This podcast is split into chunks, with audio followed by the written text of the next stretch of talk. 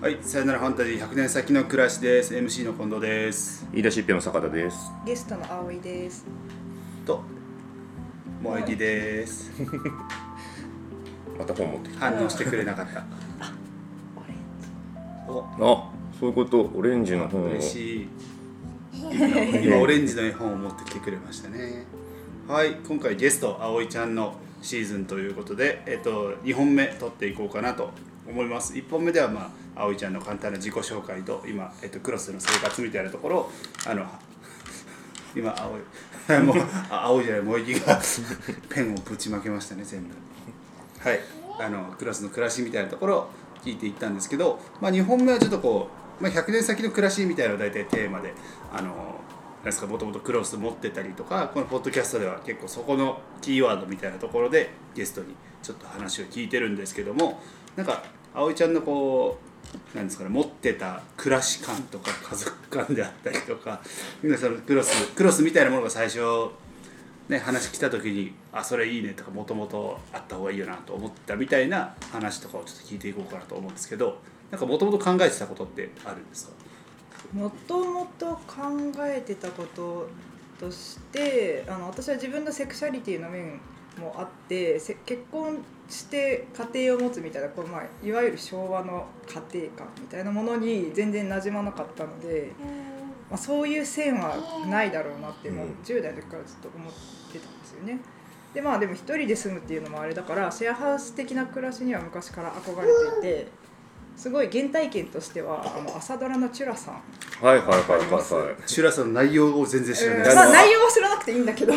まあその下宿のね、そうそうまあ朝ドラあるあるなのかもしれないけど、えまあ、下宿というかこう上京してきて、なんか宿やたらコミュニティのあるアパート。そうそうそうそう。はい、メゾン一国みたいな。あそうそうそういう感じそう。そういう感じ。なんかそれにすごい憧れてそれぞれの生活があるんだけど何かあった時はちょっと聞いてくださいよみたいな感じで話できるとか、ご飯食べてみんなでワイワイするとかなんかそういう暮らしっていうものに憧れはあっ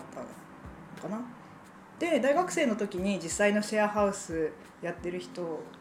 に初めて出会ってあの久保田さんっていうシェアハウスの研究してある、人。があの同じ大学大学というか大学院の先輩あ、そうだったので、コーヒうんーコーヒーね。コーヒーだね。でその時見に行ってやっぱシェアハウスめちゃめちゃいいや母さんコ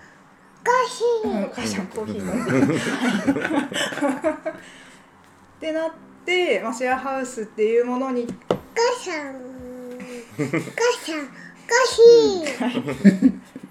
まあ、シェアハウスっていうものに興味持ってやってみたいなって思い始めたかな。でその頃すごい、まあ、これは家庭の話なんですけど自分の生まれ育った家庭が家庭内別居みたいな感じだったのでだったらもううちシェアハウスにしたらいいんじゃないみたい。ななんかあの、まあ、その時もう自分は家を出てたんですけどうちもシェアハウスみたいなもんだったんじゃね？ってい。うその家族とか言うからおかしいのであってそれぞれみんなが生活してたまに一緒にご飯食べるみたいな。だから自分も稼げるようになってもし実家に帰るようなことがあるとしたらバコンたらあのもううちシェアハウスにしようって言おうと思ってたんですよ。ビなんかその変な家族のしがらみみたいなものにとらわれるのがもう嫌だなっていうのはずっと思っていて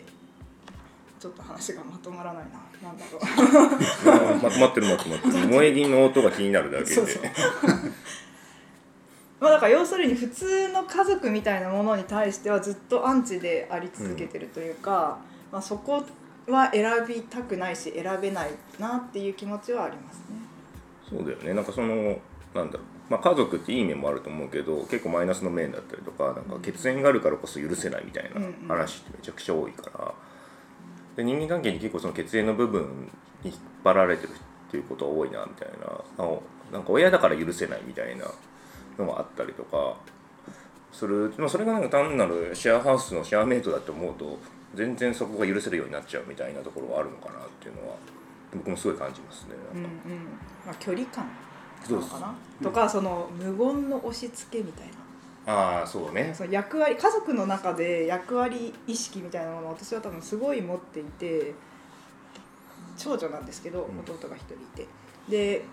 もううちの家族全体で初孫なんですけどそのポジションをずっと幼い時からこう自分に貸し続けてるみたいな。へだから一回その大学進学を機に実家を出た時も私が帰省したらみんなが集まるから帰らなきゃみたいなえ気持ちで帰ってたんですよ。でも結果的に別にそんなことしなくてもよかったんですけど、なんかその時はそれをやりながらすごい苦しくてっていう気持ちもあってますますこうシェアハウス的なものに傾倒していったのはあるかもしれない。なる俺なんかそういうこう家族の中での役割の感覚は俺多分めっちゃ薄いかうも、んじゃ多分あんまり親が期待してなかった。期待期待してたかもしれないけどあんまりこう求められてこなかった気がするのでなんかそれこそ一人暮らし始めてからというかあんま実家帰らないしみたいな、うんなんかそのたまにはこうでなんか親のためにこう顔見せるみたいなとかあんまなんかそういう役回りうん。をなんかあんまりプレッシャーじゃなプレッシャーとしてやってないというか感じは一人っ子だけど一人っ子だけど例えば俺が結婚して別に名字変わっても別にいいからっていう感覚はすごいある。かな。そうね。なんかそういう意味でもうちもそうだね。一応なんか長男だけどあんま長男感はなかったっていうかしかも坂田家の長男だもんね僕。おおそうね。いやまあ本当それは期待する側の問題もあるし、まあ、私側の問題受け取る側の問題もあると思うんですけど、まあ、それでいうとうちは父方の祖母がすごい役割意識の強い人でうん私のことを弟が生まれた瞬間お姉ちゃんって呼び始めたんですよ。へでずっとお姉ちゃんお姉ちゃんって呼ばれてたのが萌木が生まれた瞬間お母さんって呼ばれるようにおなって 逆にその切り替えられるのすごいなって思うんですけど なんかでもそういう風に人を見てるんだなって思って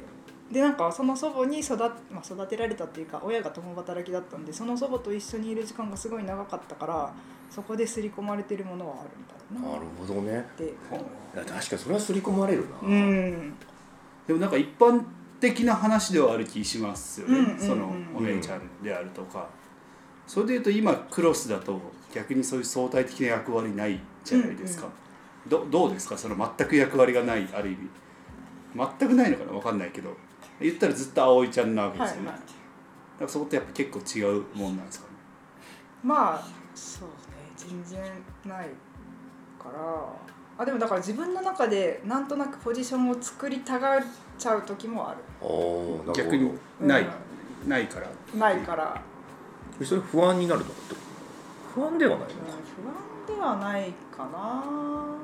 けどなんかモヤモヤするというかそうっすね。なんだろうな。なんかまあそのクロスに置いて自分がどういう立ち位置なのかみたいなのは時々やっぱ考えうんし。うん。特に萌木を産んで1年ぐらいとかはすごい思ってたかな。自分の存在意義みたいな。存在意義、うん。まあそんな深くは考えてないです。よ、考えてないけど、まあ、たまにそういうふうに思ったりはしたかなあと最近は本当あのご飯作る係になんか多分自分の中で勝手に役割をうん。あそうなん いや作ってない時もめっちゃあるんですけどなんとなく誰も今日ご飯作らない雰囲気だなと思ったら私がなんか作ろうかなとかっていうのはあお父さん。ゾウさんだね。ええそれで言うと今その母親的な役割というか自覚というか自分なんか自己認識みたいなんてのはそんな強くないです。かないっす。ないっていうかこれは意識してしないようにしていてその私と萌木の関係性ってやっぱこの一番近い家族になってしまうんだけど、うん。その私は家族というもの自体をもうある意味憎んでるぐらいのところがあるから萌木と家族になってしまったら萌木の関係性を憎まなきゃいけないことになるみたいなところがあってあえて私が産んだ子供ですみたいな紹介とかうん産んだ人ですみたいな紹介はするけどあんまこう自分の子供ですとかいう言い方もしないようにしてるのは。なるほど。あそれはなんかどうそれは葵ちゃんのためなんですかね？萌木のためなんですかね？あまあ私のためうん自分。萌木が萌木がまたそのなんかこう家族感みたいなのに呪われないようにみたいな意識はあるのかなと。いやでも逆に呪われそうじゃん。もうこの感じで確かに確かにで周りは家族家族とか言ってんのにうんうん。うちは違うって何なんだろうみたいなのは。か家族家族とは？うん。いやだから結局私はもうどういうふうに育ててもその子自身が何かしらこう見つけてうん。何かしら親を疎んだりとか嫌がったりするようになるのは仕方ないって思ってるから、もう別に萌え木のためとか思うとなんで萌え木のためを思ってこうしたのにみたいなことになっちゃうので。まあ確かにね。その期待は怖いよね。うん、朝からね。だからまあそういうふうに思わないようにしてる。確かに。期待しないみたいなのは分かりやすいかうん。分かりやすいっていうか。うんいやでもなんか親子間とかの関係でもやっぱお互い期待してるからその期待通りにならないことに対してなんかなんでそこをさせてくんないんだみたいになることが多いなっていうのは思うので。なんかまあ別に親子の関係なく人間関係って期待の裏返しみたいなのが強いなと思うんでまあ。期待しなくなるだけで結構楽になるっていうのは。掃除してほしいなとか。片付けてほしいなと思う。そうそう それも期待の裏返しそれで言うと萌木に期待してることとこれは期待しないようにしようって切り分けてることとかってあります？期待してることはね別にない。ただ人は殺さないでほしいって思ってうん。だからハードルすごい低めに設定してる。そうそうそう。いや本当どうなるかわからないから。だから最悪私はまあ非婚でうん。結婚しないで産んでるし、まあ、クロスみたいなところで育ててるしめちゃめちゃひねくれてもしょうがないと思っていてなんかあまりにもひねくれすぎてとか人生を悲観しすぎて小学生ぐらいで死ぬとかなってもそれはそれでしょうがないぐらい思ってるんですよ。へー。ちょっと思なこれなんかねあの聞く人によってはそんなに思い詰めなくてもみたいな話だけどこれは基本的に私は最悪の事態をいつも想定してるのでこれぐらい思っとけばまあいいかな。だからハードルが低い。ハードル低めに設定してある。そうそうそう。やってよ萌木でもまあ死なないってほしいけどね。うんうん。いやでもなんかこううわそれ自分が子供を育ててないからわかんないですけどまあまああるじゃないですか。プロ野球選手になってほしいとかうん。みたいな。なんかあれってこうこうなんか楽しい話じゃないですか、うん。基本的には側は。ななんかこう期待とき希望希望みたいな,、はい。なんか期待と希望みたいな話で言うと、なんかこううわもうこんな風に育っていくのも面白いなみたいななんかそういうこうなんですかねこうだったら面白いなみたいなんと期待って裏返しだなって今思って。だからそういう意味でこう成長する楽しみみたいなのどうなんですか？こうなってほしいなみたいな全くなくないってわけじゃないのか。それを押し付けないようにするそうそうなくはなくていやまあどういうふうに育っていくのかなみたいな楽しみはもちろんあるけどなんかそこって結局自分の想像の範囲外だと思うんですよね。なんか時代もまあすごい勢いで変わってるし、うん。自分がこういうふうになってほしいなってこう口に出して萌え木に聞こえるところで言ってしまった時点で萌え木がもうそこから出られないんじゃないかみたいな。はいはいはいはい。まあ、実際そんなことはないと思うんだけど自分自身がすごい親とか大人の言葉をめっちゃ聞いて聞こえてないと思って喋ってんだろうなこの人たちみたいなことをすごい聞いてしまって育ってるから なんかねもうあんま不用意なことは言わんとこうってなるほど。呪呪いですよね。そう呪いですこれは。だからこうの脳内でちょっと楽しむみたいな。そうそうそうそう。まあ自由に想像はするけど言わない。それそれハマってるねなんかね。なんか放送事故みたいな。萌え木を見て見てたら。萌え木見るのちょっと禁止しよう沈黙が訪れちゃうからね。それであとはちょっとなんですか思想みたいなところというか大きな話ですけどなんかクロスみたいな暮らし方、まあ、クロスのどの要素を取ってかは分かんないですけどちょっと家族じゃないちょっと家族とは違うか各家族と違う暮らしみたいなのがなんか社会にもっとあった方がいいみたいな思想を持ってるのか、はいそれはもう強い思想を持っていて、強い思想なんですね。うん、普段はもうその3割ぐらいしか出さないようにしてるんですけど。基本的には私はもう結婚制度というものは崩壊すればいい。急にラディカルめちゃくちゃラディカル。なたまに出てくるやつ。そうそうそういやもう私本当あの結婚あの全ての結婚してる人に対して言ってるわけじゃないんだけど、まあ基本制度として結婚なんてクソだと思ってるので、だから結婚してる人にあのなんで結婚なんかするんだよっていうわけじゃなくてもう少しこうなんですかマクロなマクロ？マクロなまあ制度としてうん制度としての。はいあまあでも今から結婚を選ぶ人に対してなんで結婚なんかするんだろうな思 う。思う けどいやでもさすがに本人に向かって言う時は関係性をちゃんと考えてさ言 まあね言っても大丈夫な人とうそうそうそう。そう、それで傷つく人もいるから、ね、そうそう。別にあの嫌われたいとかいうわけではなくただ私がそういう強い思想を持っている。ちょっとこの強い思想また別で 別でというかねそれをなんか4回じゃあ目でもいいかも。そう4回目でまた話として。そうですね。聞くのが良さそうですね、はい。まあだからそのさっきも言った昭和的な家庭観。うん。まあ、核家族ですよね。っていうものは、まあ、本来無理ゲーだと思っているので、そこが、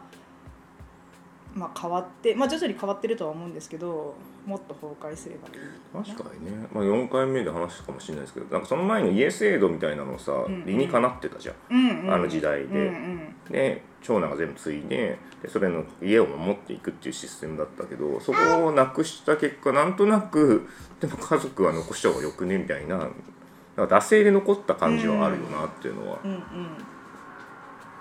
そうですね。あじゃあちょっとこれもう3回目か4回目とかその辺でちょっと深掘りしていこうかなと思うので、じゃあ2本目はこんな感じで一旦終了にしようかなと思います。はい。はい。茂木さんいいですか？はい。ではありがとうございました。ありがとうございました。過去